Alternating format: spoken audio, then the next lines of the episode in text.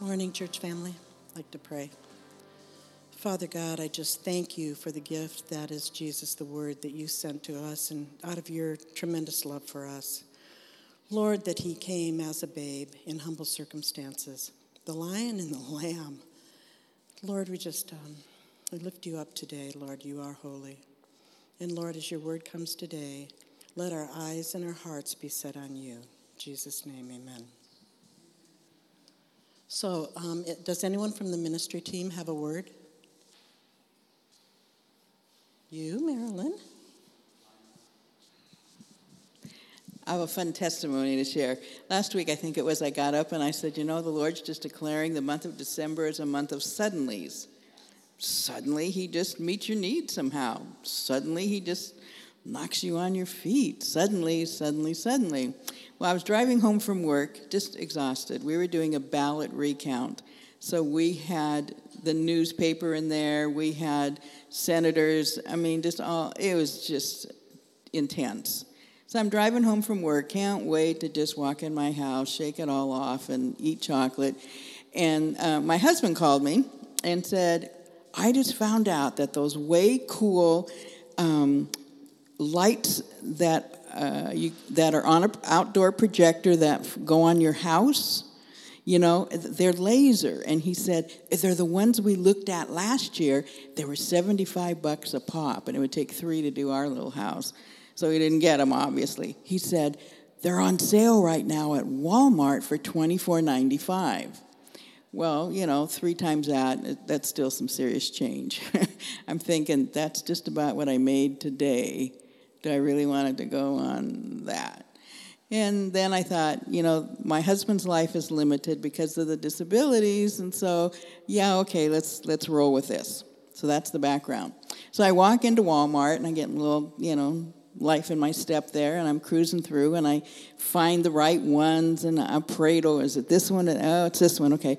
So I picked up 3 of them, and of course, I didn't get a little basket, so now I have 3 of these boxes, and so, you know, I'm holding them like this, you know, like Chinese checkers. If one falls, they all go tumbling. I thought, I don't want to cook tonight, so I walked all the way to the other side of Walmart. I'm going to get a roast chicken so that I can be cute and put slippers on instead of dinner, you know. And chickens were fried bad. None of it was looking good. And I'm like, why am I over here, Lord? And all of a sudden, here comes the suddenly. This adorable little gal, I don't know, I'm going to say she's 35 to 40 years old, El Prego. And 2 adorable little girls, one on each hand. And she comes running up to me, and she sees those boxes, and she goes, oh, my gosh, we just bought those yesterday, and we love them. And she was just like over the top, and I went, ooh, okay, good. I'm liking that one, you know. And then she said, do you have a smartphone? I mean, Pastor will attest. I'm always saying, how do I do that on my Android, you know? I said, yeah, I think I do. I said, but the owner is just not quite as smart. I said, why? And she said, because there's a coupon on your phone for Walmart. These are $7.50 a piece. I did the math real quick, and when I get 3 for the price of 1, I looked at her and I said, I'm cute, I'm clueless, and I need help. And she said, okay. She said, are you leaving right now? Yeah, I said, I am. Okay, and she turned to this really handsome young guy over here. Turns out it's her husband. And she just says to him, honey, I'm going to walk her through the checkout, use my phone so she gets the discount like we did yesterday. And he goes, cool, catch you when I catch you.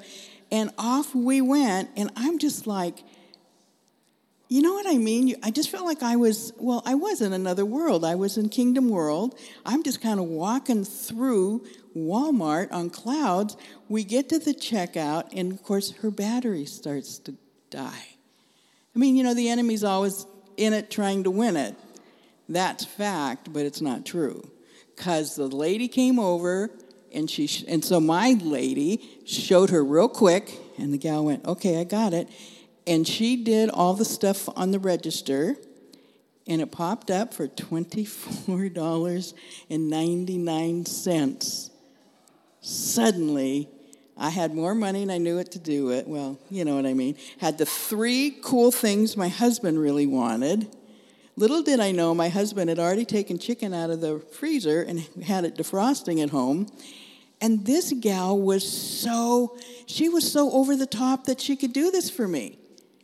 I know it had nothing to do with my age. It's just that she was like me. She was, you know, a giving person. So I just looked at her, and all of a sudden, I just started crying. Just sweet tears. It was just like she didn't really realize yet how much God had used her. Do you know what I mean? And I'm just like, you are so sweet. You are so kind. Oh, my gosh. I prayed, said, Lord, I really want these, and I don't know if I can afford them. And here you are. And I said, I'm just going to be praying for you and your family all the way home. I didn't ask her. I just declared it. You know what I mean? And come by and see our house because it's real cute. It looks wonderful. And I come back to the suddenlies. That's not the only one, but it's a fun one to share with you today. Thank you, Marilyn. That's awesome. That was a gift. Anyone else? Okay, I'm sorry, but I need a Kleenex. Should have brought one with me. Allergies. So Marilyn's actually bringing a preach on. Oh, you do? I'm sorry, I didn't see you. Come up. Come up. Just line them up. Just like bowling. We always want to hear from the Lord.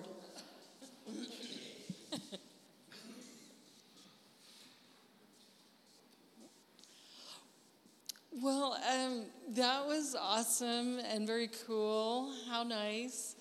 Yeah. And for me, I guess the biggest thing that I've been really desiring of Lord is, Lord, I want to have more time with you. I had heard, I think it was Gloria Copeland, I don't know how many years ago, but she said, if you want to change, you got to make a change. And so where I work, I had, when I was hired, it was only supposed to be for 4 days a week, but probably about 4 weeks into it, they're like, can you go full time? And, you know, I'm like, yeah, for the project, that I'm fine doing it for the project. And then, of course, it got extended. And finally, I was just like, Lord, I want to change. I want more time with you. And so finally, my coworker, she's much younger than I am, but she was like, "Come on, Sharon, just this is how they hired you. You know, you need to step up." And so finally, last week, I'm like, "Okay, this is it. I'm not getting your permission, but this is what I'm doing." And so thankfully, I'm back to my original. Higher as 4 days a week rather than the full time. I just want to say that God is good. Yeah. God is good. Yea, though I walk through the valley of the shadow of death, you are with me. Your rod and your staff, they comfort me. Yeah. You know, the Lord is not leading us into the valley of the shadow of death. He's leading us into goodness. Yeah. So when you start finding yourself there, start declaring, the Lord is my blessing. He is my refuge. He is my fortress. Yeah. And it says, I will say of the Lord. So start speaking. Don't give up. You know, when the Lord healed the one blind guy, he says, what do you see? He said, I see men like trees. And the Lord didn't go, that's as good as it's going to get, dude. You know, be on your way, be fed, be happy. Laid his hands on him again, and boom, that was it. He was good. So just keep saying, keep declaring, keep speaking. Speak over your kids, your finances, and bind that enemy. Do not let him come in there and try to steal from you, because he will. He'll try to steal everything, your money, your joy, your health. Start speaking. Speak, speak, speak. Speak of the Lord. Speak the word.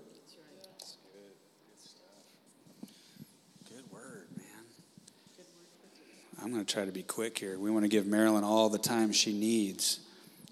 She said, when you guys start walking out, then she'll be done. I had a couple things that I pulled up while we were worshiping, but speaking of the suddenlies, I'll try to give a snapshot of these things. Yesterday was a day of suddenlies for me too. Was that yesterday for you? It was Thursday. Thursday, okay. For me, it was yesterday.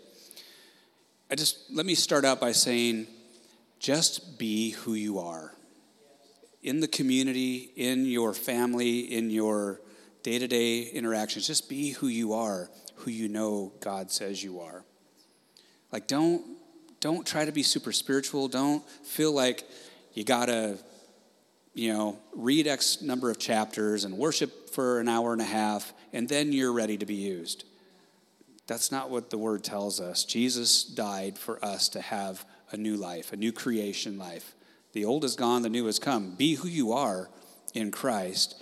And I would encourage you to make eye contact with people in the community. So yesterday, three things happened. I'll just stick with the two. I decided to go get a quick haircut on my lunch break instead of come home, with Tammy's approval, of course, because time at home is important to me. I love coming home on my lunch break and seeing everybody. But I thought I could zip down to Fred Meyer's and get into that place. So anyway, I was in the chair, and the barber, she was just going along, buzzing away, and I just was thinking of Tammy when she was doing hair and how her wrist, she had carpal tunnel syndrome and how she had a little wrist brace. And I just felt prompted, and I wasn't getting all tingly. I wasn't like, whoa, the presence is so heavy right now. I got to speak. It was just sitting in the chair, just being the mailman. And I was like, how's your wrist? And she's, I don't know if she's, what her nationality is. She's Asian. She's like, what? I was like, how is your wrist? Do you have any wrist pain? And then I mentioned my wife's used to deal with that. And she's like, that's interesting that you ask that. Just last night, she was telling her husband, I have wrist pain. And that's the first time for her. And so, you guys know, I like to tell you all lots of times, you're an air freshener. You are a sprinkler. Just release the presence. So I told her, as she's cutting my hair, I was like, well, I'm going to just believe that right now, as you're cutting my hair, that God is going to heal that. And then we just, went on from there and finished the haircut. All chairs were full, and it was at the end of the day for them. Then when we were paying up, she ran my card, and I was waiting, and it's like I could see ahead of time what I was going to do or what I wanted to do. I said, which wrist is it? And she said, this one. And I was like, is it okay if I touch it? And she's like, sure. So I put my fingers on each side. I kind of grabbed her wrist. And I just said, in the name of Jesus, I declare healing into your wrist, and I command the pain to go. Jesus' name, just simple. I didn't care. The owner of the place, she's a believer, so I had a little bit of freedom I felt because of that. But, there was a bunch of people. I just blocked everybody out. And she really lit up, and she was kind of checking her wrists. I didn't stick around to find out if the pain was gone. But I want to encourage you guys. I just felt like that was a suddenly. I was not expecting that to happen. And I just took the opportunity. Then, because I didn't get to go home and get press pot coffee, I decided to pull into the little coffee shack that's right there on Perry Avenue by my route and grab an Americano. And there was a pregnant girl working in there, and there was another one before that I had seen. I'd only gone through there like twice, maybe three times in the last 6 months. And this was a different girl, but I wasn't sure. So we just sparked up a conversation when she's making the coffee about when the baby's due. It's like, when are you going to have that thing, And, just trying to be lighthearted, and told her that we have 5 kids and asked her if she's going to have a natural birth or hospital, blah, blah, blah. So anyway, when we got done and she gave me my coffee, I just knew. I was like, are you having a boy? And she's like, yes. And she told me she had another child. I said, the other one's a daughter, isn't it? And she's like, yes. And I just knew that the thoughts in my head were not goosebump tagged. There was no overshadowing anointing that I was feeling. I just knew in my natural mind that God was showing me the baby's a boy, she has a daughter, speak into what is spoken over him. I said, and this is right when I'm getting ready to start my truck and pull out of there. I was like, I just want to say, don't let anybody put anything on that little boy. No expectations that boys are different, boys are difficult, boys are hard. this is going to be a sweet, I began to prophesy. She didn't know it, but I was prophesying over her baby. If I could have, I would have stayed there longer and went even further, because I could tell after I spoke a few words that she was getting touched. I just, maybe because I said, you know, he's going to love his mama. Yeah, man, that makes most mamas cry. That usually does it right there. So anyway, that was the second suddenly. And then a third one was one of my carriers that I talked to. He's a veteran. He broken hips and broken ankles, and now he's healed. He's 30 years old. And I just began to tell him, I believe that you're going to get healed.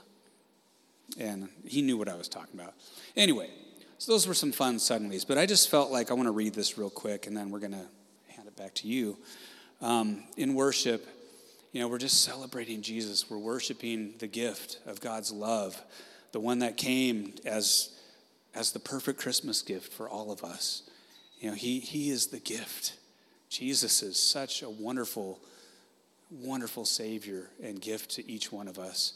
And just pull him in and just stay so close knit to him. And if you're not, just get there. Go after him, because he is love. He's not angry. And I felt like this is important to remind us. We get to choose which aspects of the nature of God we cling to. The Bible talks about the wrath of God, yes. The Bible also talks about the love of God and the love he has for his sons and daughters, for those he has chosen. You are dearly beloved children of God. You are not any longer under the wrath of God. You don't have to see God as angry with you, and then you have to work towards his favor. You are in Christ, and you are in his favor. So this scripture says from, I just took snapshots of it. I think it's 1 John 1:8. And it's from the Passion. It says, you love him passionately, although you did not see him.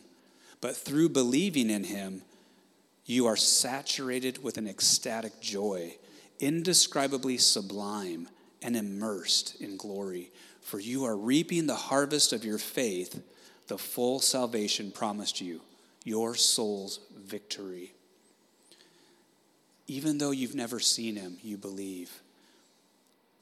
And John, the book of John, I'll skip everything else that I had here. Jesus told Thomas, now that you've seen me, and this is after the resurrection, now that you've seen me, you believe, but there are those who have never seen me. That's you guys and me. There are those who have never seen me with their eyes, but have believed in me with their hearts, and they will be even more blessed. So you and I have the even more blessing, because we're trusting in him even though we've never seen him. You think the disciples were blessed to see everything and to walk side by side with Jesus. How much more favor and blessing the Father has poured out on us, because we are in Christ and we believe without ever seeing. That was awesome. Thank you, Scott. This morning, as I said, Marilyn is bringing a preach on declaring the word. And I just felt the Lord was tapping me on the shoulder. And I asked if I could do the transition today, because I wanted to do just a little reminder of what the word is and how important it is to us. So the Gospel of John opens with, in the beginning was the word. And the Word was with God, and the Word was God, and the Word became flesh and dwelt among us. So he spoke all things into existence. By his word the heavens were made, and by the breath of his mouth the stars. So creation was brought about by the very breath of God, that inspiration. So the Word of God in the Old Testament is described as one sent forth from God to accomplish a mission and returning to him afterwards. And I think all of us are familiar with that scripture. So my word which goes forth from my mouth, my word which I command to go forth from my mouth, it will not return to me empty without accomplishing what I desire and without succeeding in the matter for which I sent it. To think about that. Jesus is the Word, and that part of God that goes out and accomplishes those things, active, alive, and living. In Psalms, it says, they cried out to the Lord in their distress, and he sent his word to heal them. And it also in Psalms says, he sends forth his command to the earth, and his word runs swiftly. So he's quick to answer. He's quick to send his word. He's quick to send his command. In Hebrews, it says, Jesus is the gleaming brightness of God's glory. He is the exact likeness of God's being, and he uses his powerful word to hold all things together.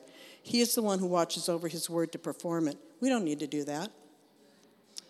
I wanted to share with you one thing that really brought a revelation to me on this, and I was coming back from Belfair with a friend of mine, and she was speaking about something in particular that she was really giving to the Lord, and she had a little bit of fear. She was asked to step up into leadership. And, of course, like a lot of us, she was going, who, me, Lord? Who am I?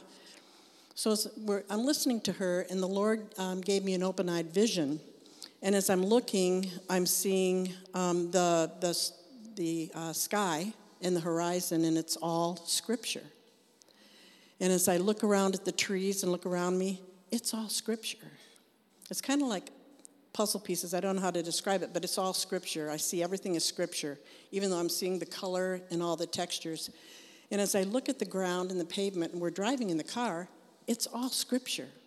And then I began to see me and another person standing there, and we're Scripture. And Scripture is pouring down into us. And then as I continue to be engaged in this vision, I just see Scripture, and it's just going everywhere. It's dynamic, it's moving, it's going here, it's going there. And so I began to have a revelation of how active his word actually is. It's not static. So there's a lot of activity in the spiritual world that you know, we don't necessarily tap into or really, you know, understand or envision. So I wanted to share that with you. God's word is his very command, and that word is Jesus. The living word made flesh, sent by God to be the supreme, perfect revelation of himself revealed to us in Jesus.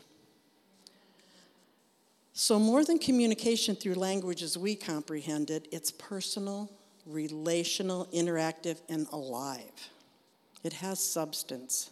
It's tangible. His language is not like ours. It crosses all natural and supernatural barriers, including time and matter. Can you imagine? I mean, that's kind of incomprehensible for us, isn't it? He knows the beginning and the end, and he can move mountains, not to mention overthrow death. It's powerful, it's vibrant, it's flourishing, it's dynamic, it's quickening.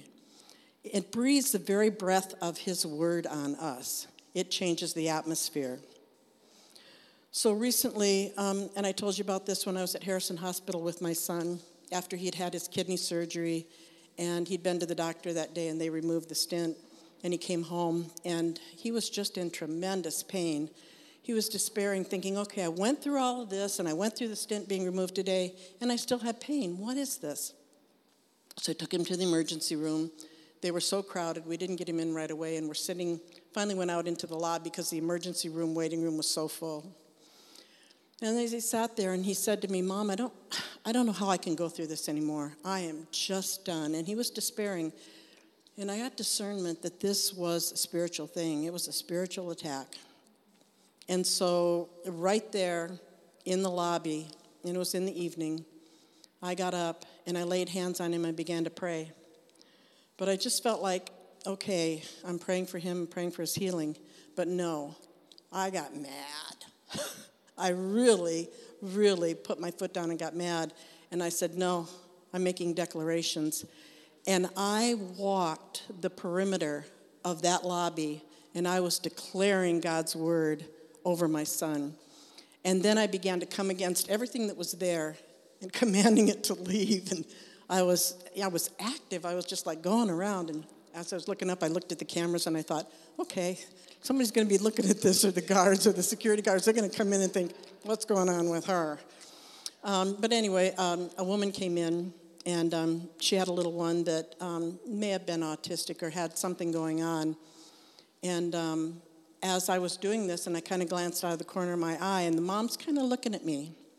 I went back over and laid hands on my son again, and the little girl just calmed right down, and she was just focused. And so part of my prayer and in my heart was for Jesus to touch this little girl, and he did.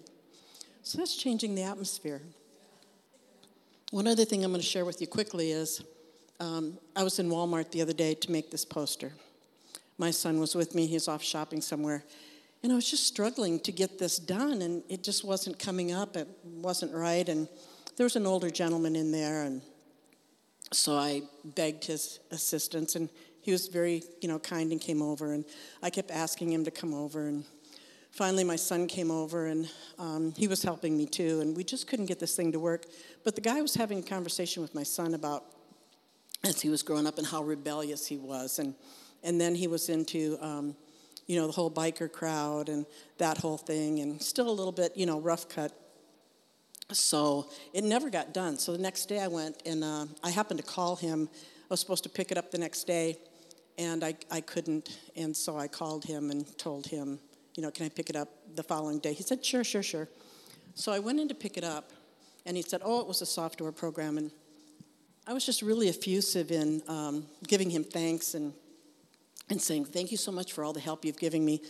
And I gave him cash. And so he's checking out in the register. And I could just see he was a little bit antsy, and he was kind of talking to me, and I thought it was just small talk. And then he said something about propaganda. So he was referring to the posters as propaganda. And I thought, okay, well, I'm not going to take an offense. And so he was saying, I helped you with the posters, but, it's kind of propaganda or whatever he said. I don't even remember what he said. And I said, so you say. And he closed the register door, and he was all like, pleased as punch with himself because he wanted to deliver this little dart.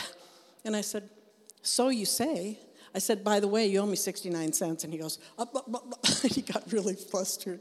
And so I just kind of laughed. And when I was in the emergency room, it was like taking authority over that and being proactive.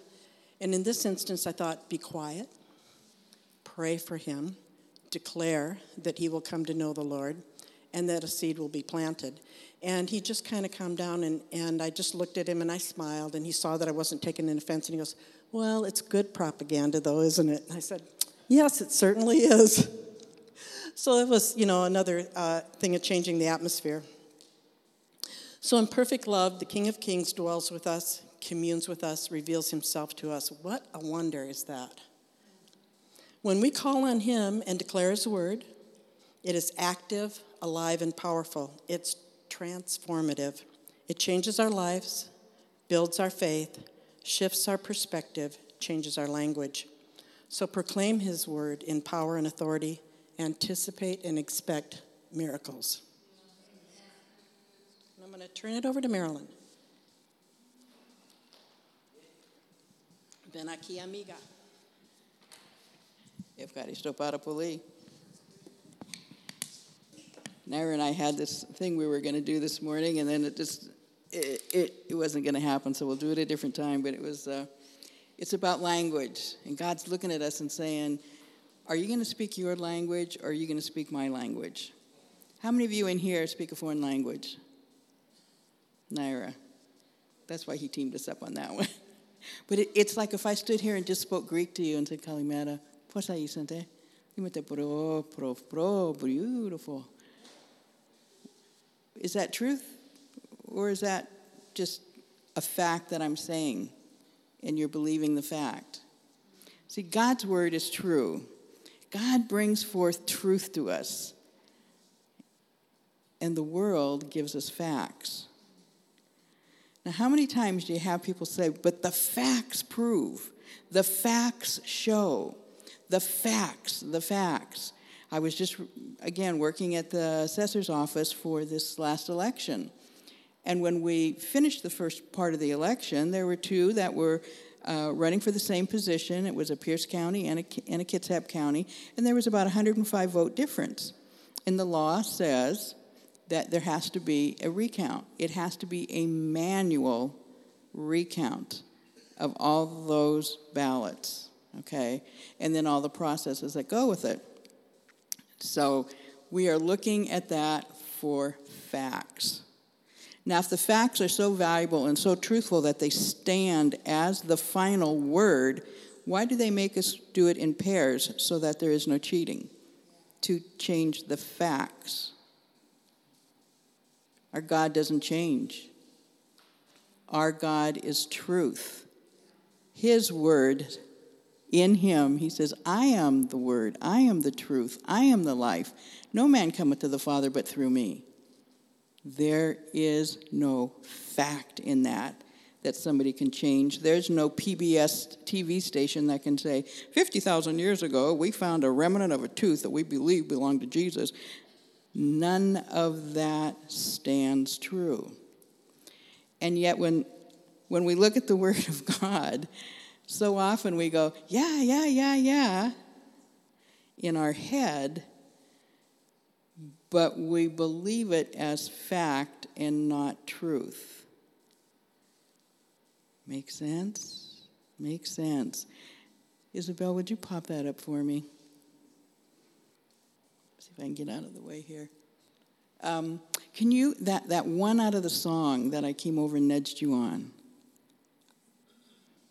Let me see if I can get out of your way. You know what I love about the praise part? When we sit at home and praise him, or in the car, if you're ever in the car and all of a sudden you find yourself drifting to the next lane because you're just lost in the spirit. However,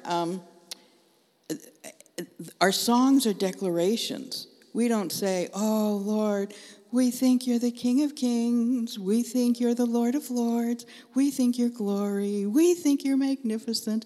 Oh, we think you're worthy. Do our words are not truth unless we speak his word. And so when it comes to living a Christian life, too often we sidestep over into, well, if it's his will to heal me, if it's, you know, somehow maybe he can, I couldn't find my purse to get it's okay. It was a song that talked about, it's a song we sang, and it was something, there was a line in there that was like, I think it was the second song, and it was like, you know, something like death couldn't hold him, and the facts, you know, couldn't change the truth. He was and he is and always shall be the living God. Anyway, the truth. Okay, I told you before that my life's scripture was, whom the sun sets free is free indeed. And I said, Lord, I know I'm free, but what is the indeed? I mean, I'm just like a little kid. I want it all. If there's some more chocolate on that table to eat, make a way for me to eat it. So this season, I know, is a new one, and the scripture that he's given me for this season kind of blows my mind, but I'm having a ball with it. And it is, thy kingdom come, thy will be done on earth as it is in heaven. Now, I have a childhood baby book that says when I was 4, I could say the Our Father in English. I could say it in Greek as well. So you'd think with a double dip, I would really be knowledgeable, right? No, because I would say it out of rote, or I would say it because I'd memorized it, or this is what we do in this church service, or, you know, until you really step into the realm of Pentecost, it's just some more belief. Is it empowering? Is it changing you? Is it changing you to turn around and change your atmosphere? Because God's not looking for a whole bunch of people that can rote the word back to him. Oh, God, you said, glory, glory. Name it and claim it. Here's what he's after, folks. He has prepared us to be warriors and champions. Or has he created us, I think, maybe to be a warrior? Maybe he's made you a champion. I think maybe he's rising us up to speak some change into the atmosphere. I don't know about the nations, but I don't know, maybe I could smile at somebody at work. Do you hear the weakness in that? Is our God weak? Did he not go to the gates of hell and take back the keys of life? OMG. Thank you, God, you did. Because that was my set of keys for my life. And he is saying, Marilyn, I'm preparing you to be a warrior and a champion.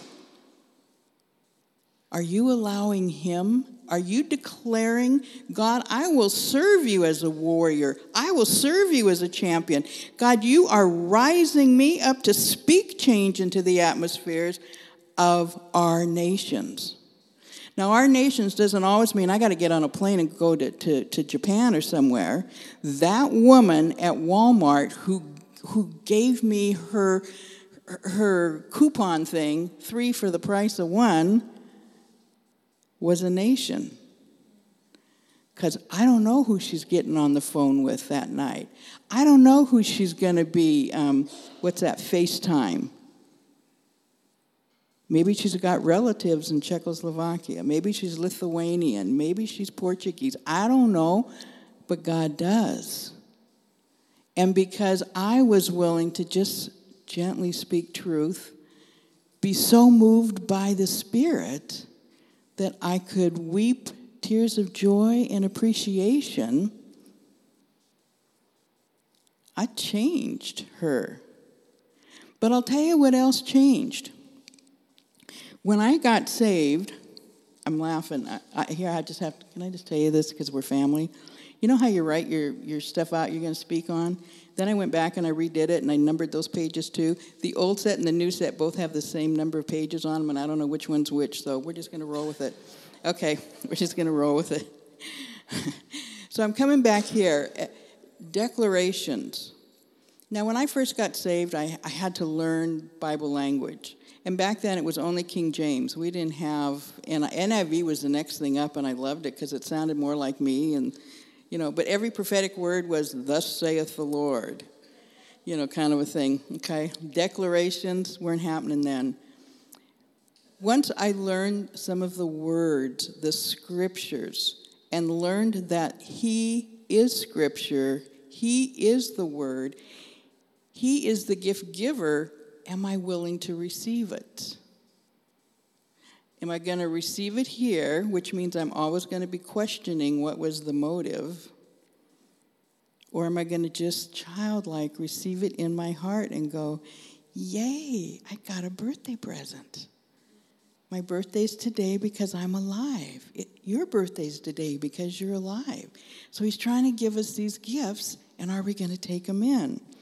And as I began to mature, he took me from the first, second, third grade level of understanding and said, it's time now. I can take you from adding and subtracting. I can put you into algebra. Now, you can't just get thrown into algebra unless you have a special gift. Not mine. And I start learning that. And when I get proficient, I get promoted, right? And I get promoted. And then it's graduation time.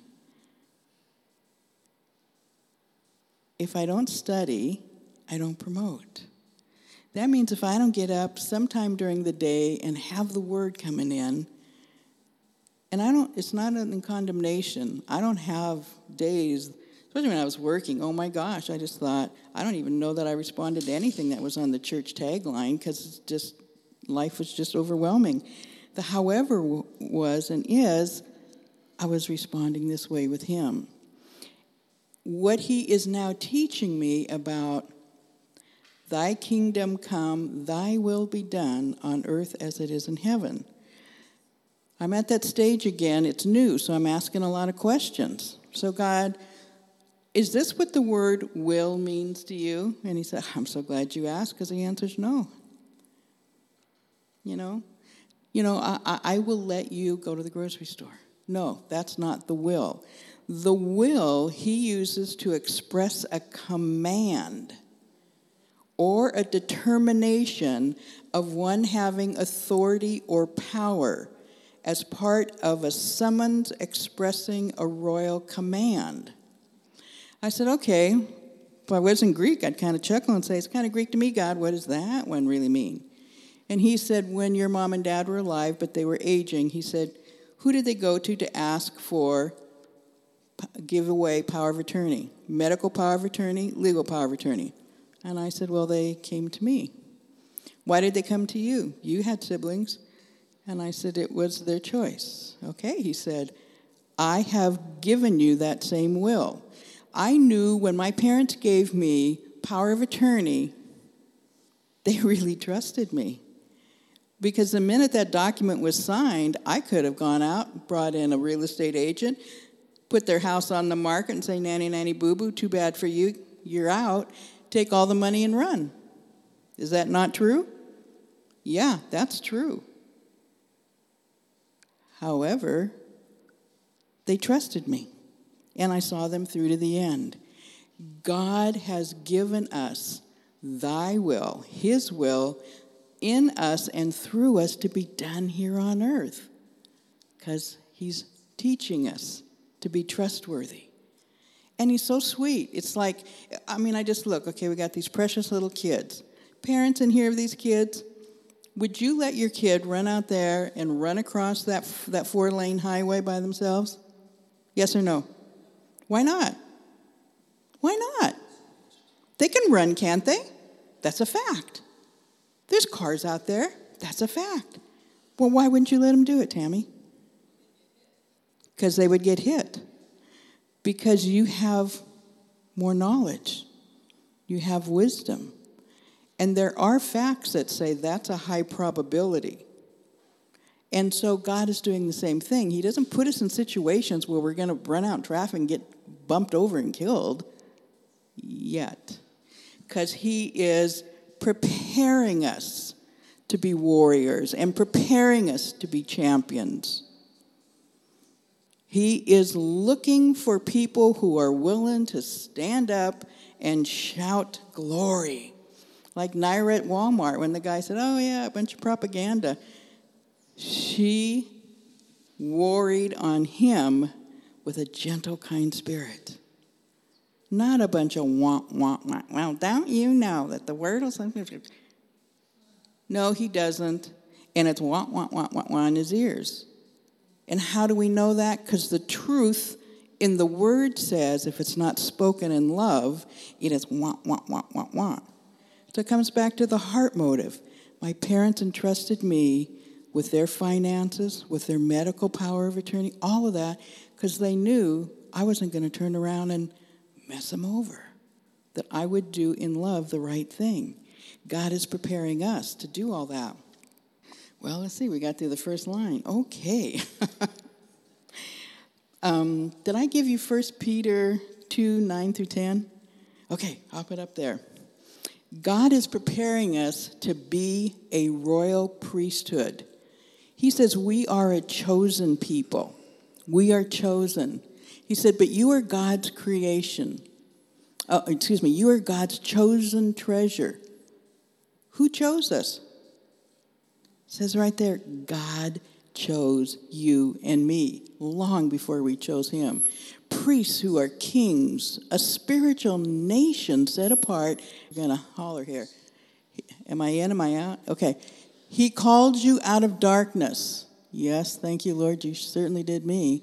To experience his marvelous light and how he claims you as his very own.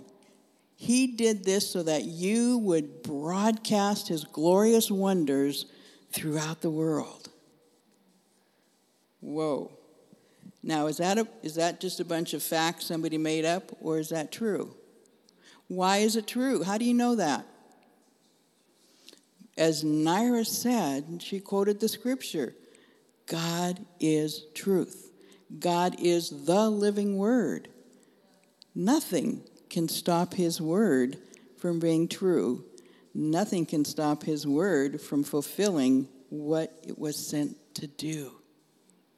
Wow. I got a whole year of studying this. I'm so excited I can hardly stand it. Just me and a dictionary and Jesus and the Holy Spirit. God has given us his authority to represent him here on earth as he is in heaven.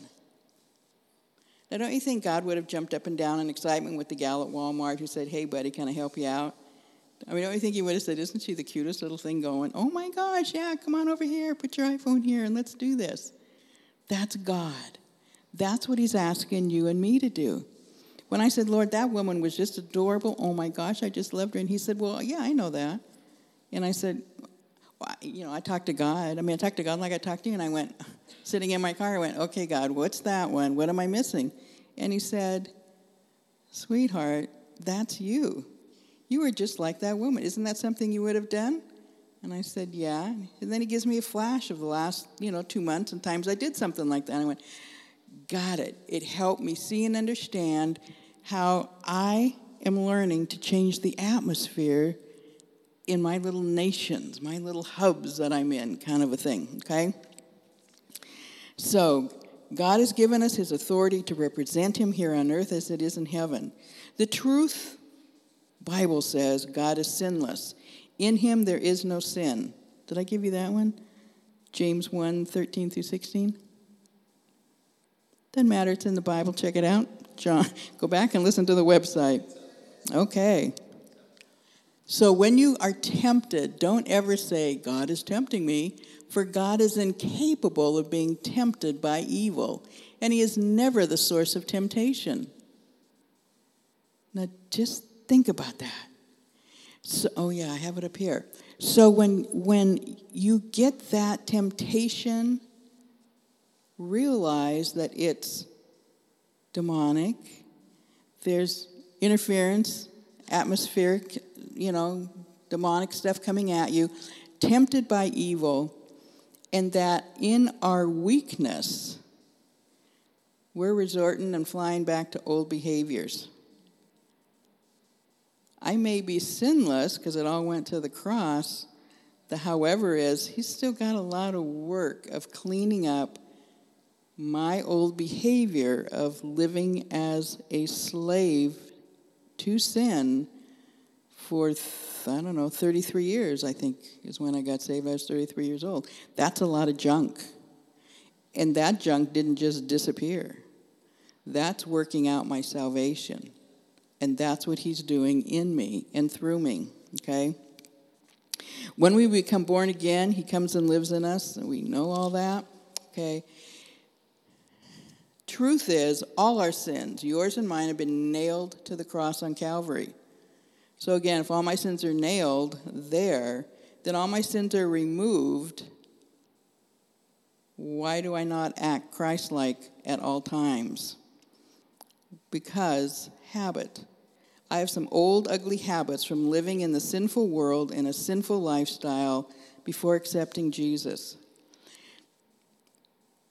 I'm a visual, so the enemy will come at me with visual stuff. And he'll come at you. He will bring up every rotten, stinking thing you ever did in your life.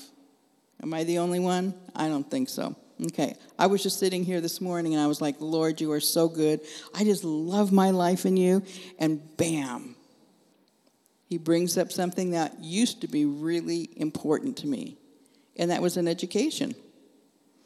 And so I went to college, and my first year, I got an A in Pinnacle and partying.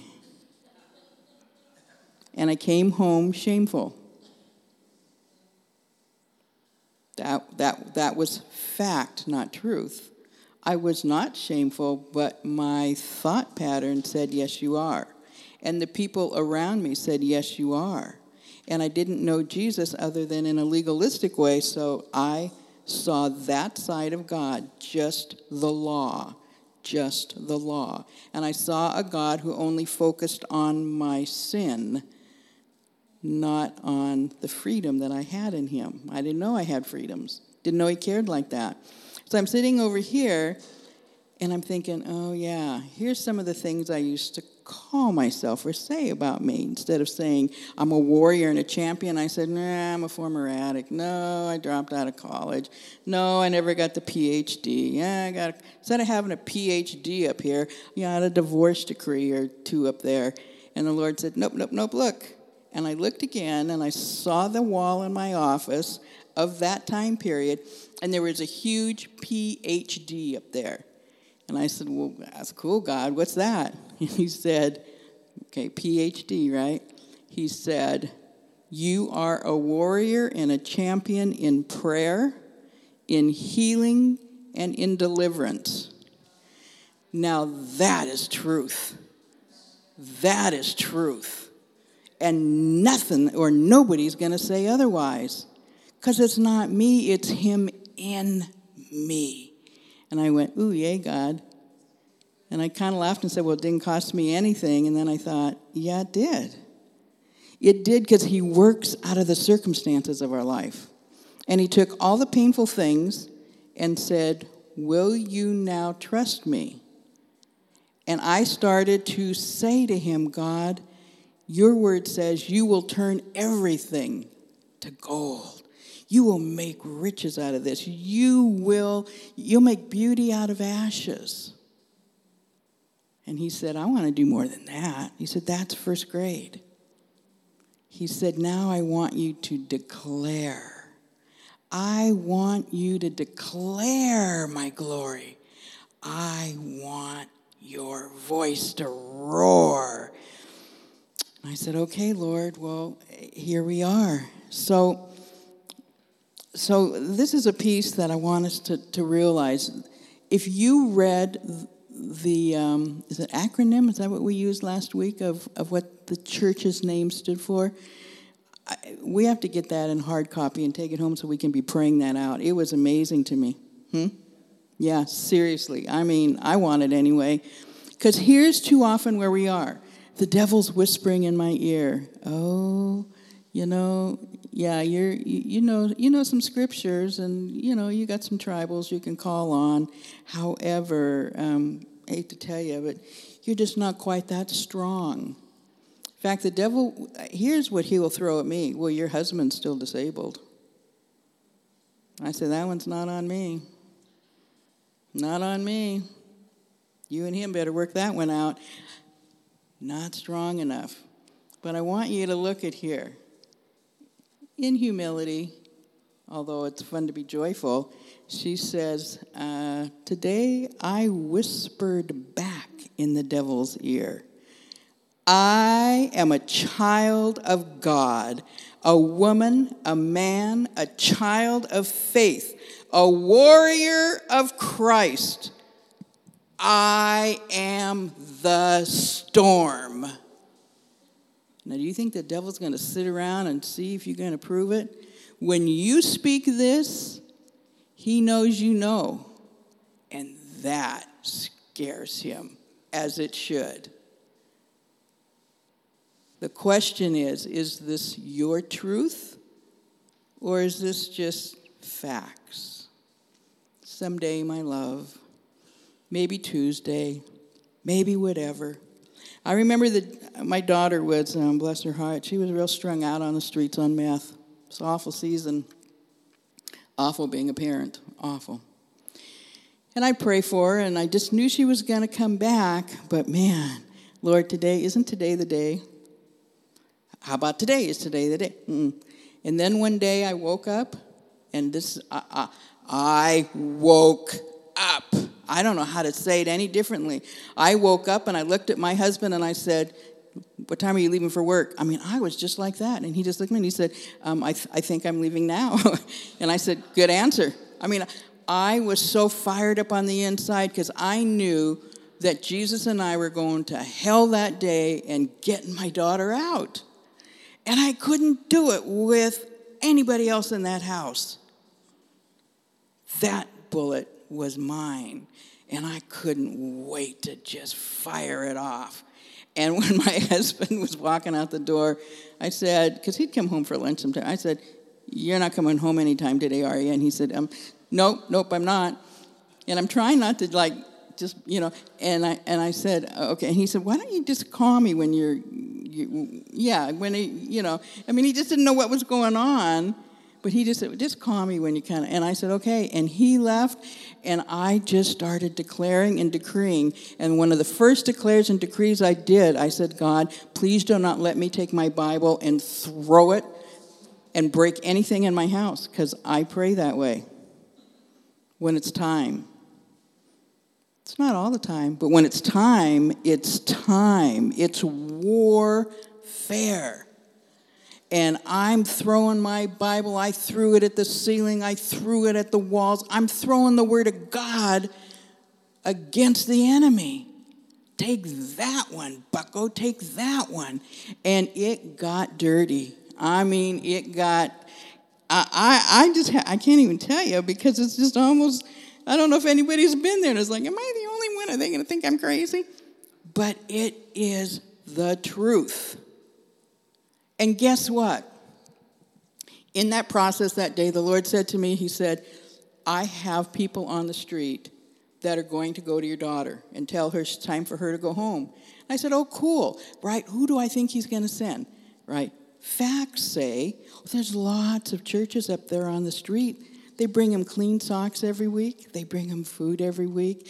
They invite them to go here. They invite them to go there. I thought all of you looking like folks were going to be the ones. My daughter called me 3 days later, and she says, Mom, she says, what in the hell are you praying?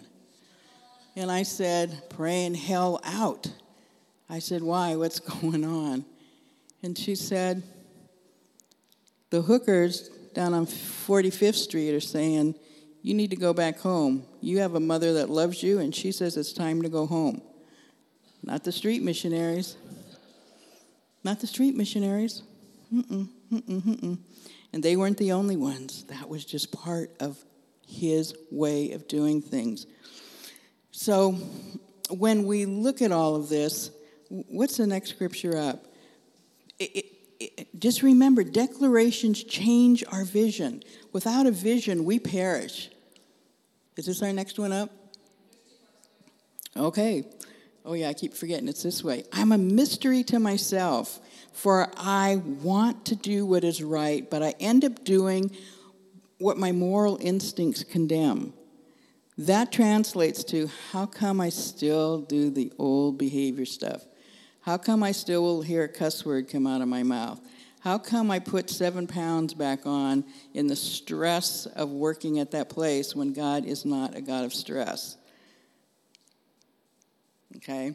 And if my behavior is not in line with my desire, my conscience still confirms the excellence of the law. In other words, you didn't run to me, Marilyn. You ran right to that big thing of red licorice vine. I told you on the way to get the first one, you're like an addict. You eat one, that whole thing is yours.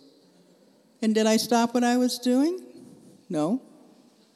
Did I know that the truth was being said to me and I wanted to make it fact instead of truth? Well, the fact is I can just eat 3. Doesn't that just sound like every addict you've ever heard? And, oh, yeah. Sorry. So it's...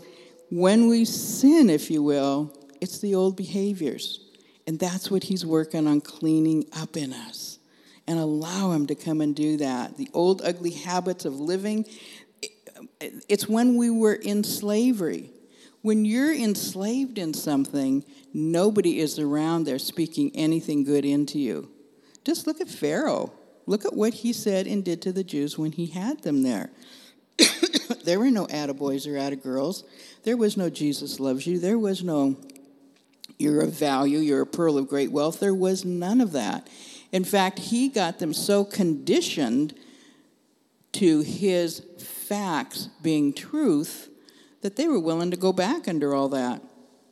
Why? Because they weren't willing to change. It's a heart issue, not a head issue. That's why when we use our heads, we change for a season and we go right back to the old. Does God do that? No. God is constant, he's permanent, and he never changes. And now I realize that it is no longer my true self doing it, but the unwelcome intruder of sin in my humanity. The enemy is alive, and he's still a liar. That's not fact, that's truth. But he has distorted that truth to make people believe it's just a fact. Because you and I both know if you've ever taken statistics for managers, you can make those numbers say just about anything you want in a board meeting.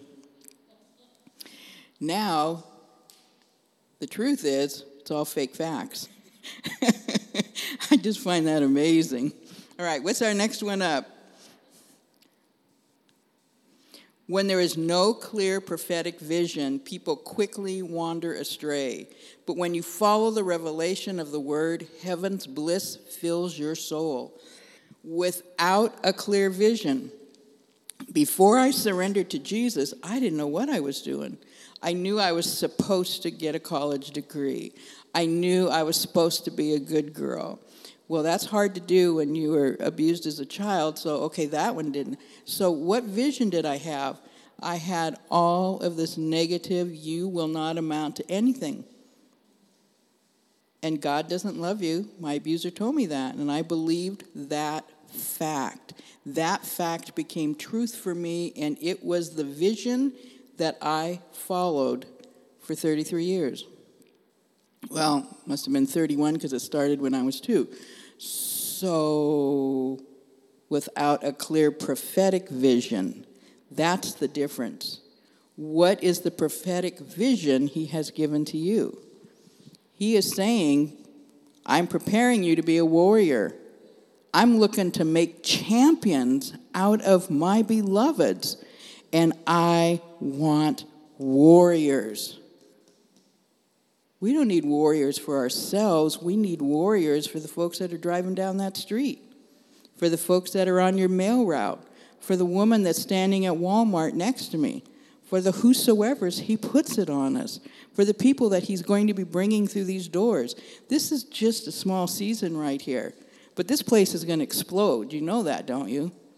And he's saying, I cannot let it explode until you have made the commitments to gear up, to put the armor on, and to know how to wield and deal that sword, that shield, that faith, that peace on your feet. Will love come out of your mouth? Will you stay focused on the truth of my word? Because that's what's going to set these captives free. That's what the vision is. That's what Legacy City is. That's our command. That's our call. That's what he's saying. I've given you a clear prophetic vision. Do not wander astray. Follow the revelation of my word and let my heaven's bliss fill your soul. I come to church, I can't hardly stand being so quiet. I'm really trying hard not to hoop and holler every 2 seconds because I'm just so grateful for everything he's done. And he's not done with me yet, and he's not done with you yet. Oh, there's just so much here, but you know what? Here's the bottom line. I have a gal friend, the one that came here a couple weeks ago, whenever I preached last.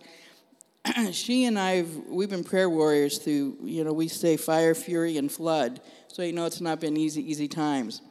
She and I, let me back up. The tribe, when we first started coming here, we made an agreement that we were going to pray in the Holy Spirit every single day for every prayer list that came out on the church text thing. And you'll see the results there, and you'll see, I'm praying. And so I took this book, and it was amazing to me. The declaration, all of a sudden I'd hear myself saying, oh, yes, Lord, I'm just believing, I'm believing that, you're going to put some extra money in my bank account somehow, So he did. I found out I didn't have to buy new tires. Okay, so there's $400. But you know what I'm saying? But listen to the weakness. Listen to the weakness of the prayer. Oh, God, I just, I'm thinking you're going to somehow you're going to pull this off. Somehow you're going to do this. And then I read this and went, oh, man, where did I go? Thy will be done on earth as it is in heaven. Do you think God is up there going, oh, I think she's worthy of salvation, and I don't know, maybe I'll listen to Lancer's prayer today, maybe I won't. No, God is omnipresent. He is in it to win it with each one of us. So when Lynn and I, she and I made an agreement to pray for 21 days over and above what's going on with the church one, and we made a list of names of people that we want to see things change in their lives. And we then wrote out declarations. And we have kept our word of we will call each other and say, is this a good time? I got 7 minutes. Okay, do your thing. And she just starts declaring, and I'm in agreement, and I'm in agreement, and I'm in agreement. And we don't get through the whole list. I say, okay, love you, bye. And I'll call her back when I'm on the road, and I'll say, okay, I've got a half an hour. I'm going to Tacoma. She says, roll it. And I just start declaring and decreeing. And it is phenomenal because it is the word. It's not the word. It is the word of God. And the power in it is phenomenal because I'm no longer thinking, well, okay, well, what if he doesn't get healed? Oh, bad me. Oh, low, no faith. I don't care anymore. I'm just doing it. I'm just doing it. I'm just doing it. She and I pulled in the parking lot here, and she says, oh, okay, well, and I said, no more, okay, got to go, love you, bye, talk to you later, and I just hung up. And I want us as a church to really grasp the power in this. I challenge you, if you're a husband and wife team, or if you'd rather have a woman to woman and a guy to a guy, a kid to a kid,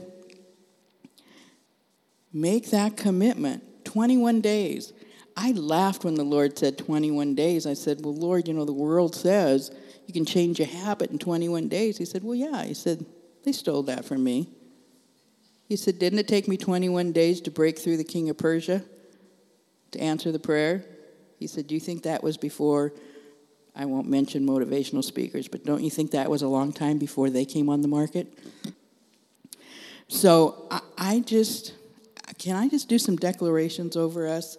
And then I really challenge you. I mean, I may come around and just say, okay, so who are you partnering up with to do your declarations with?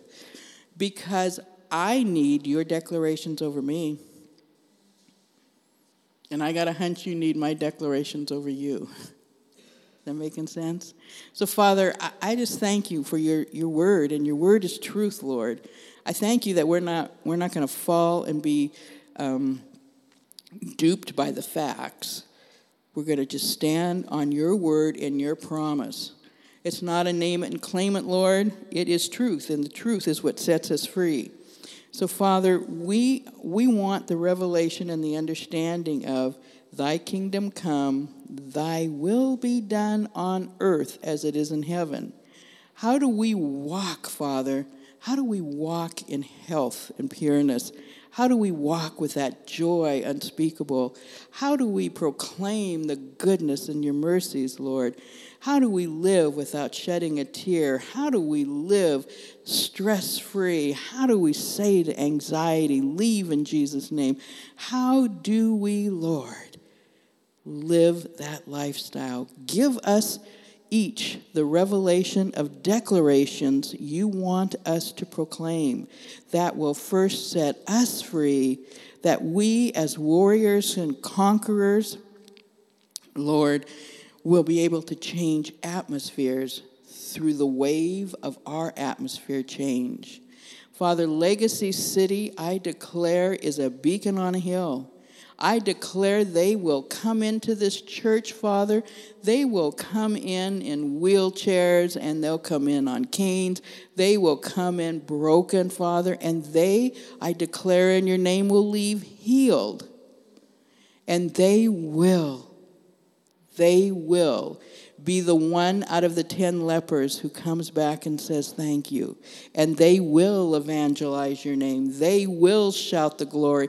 They will send them back here because you sit on your throne in this room, in this body, in these hearts, and you through us.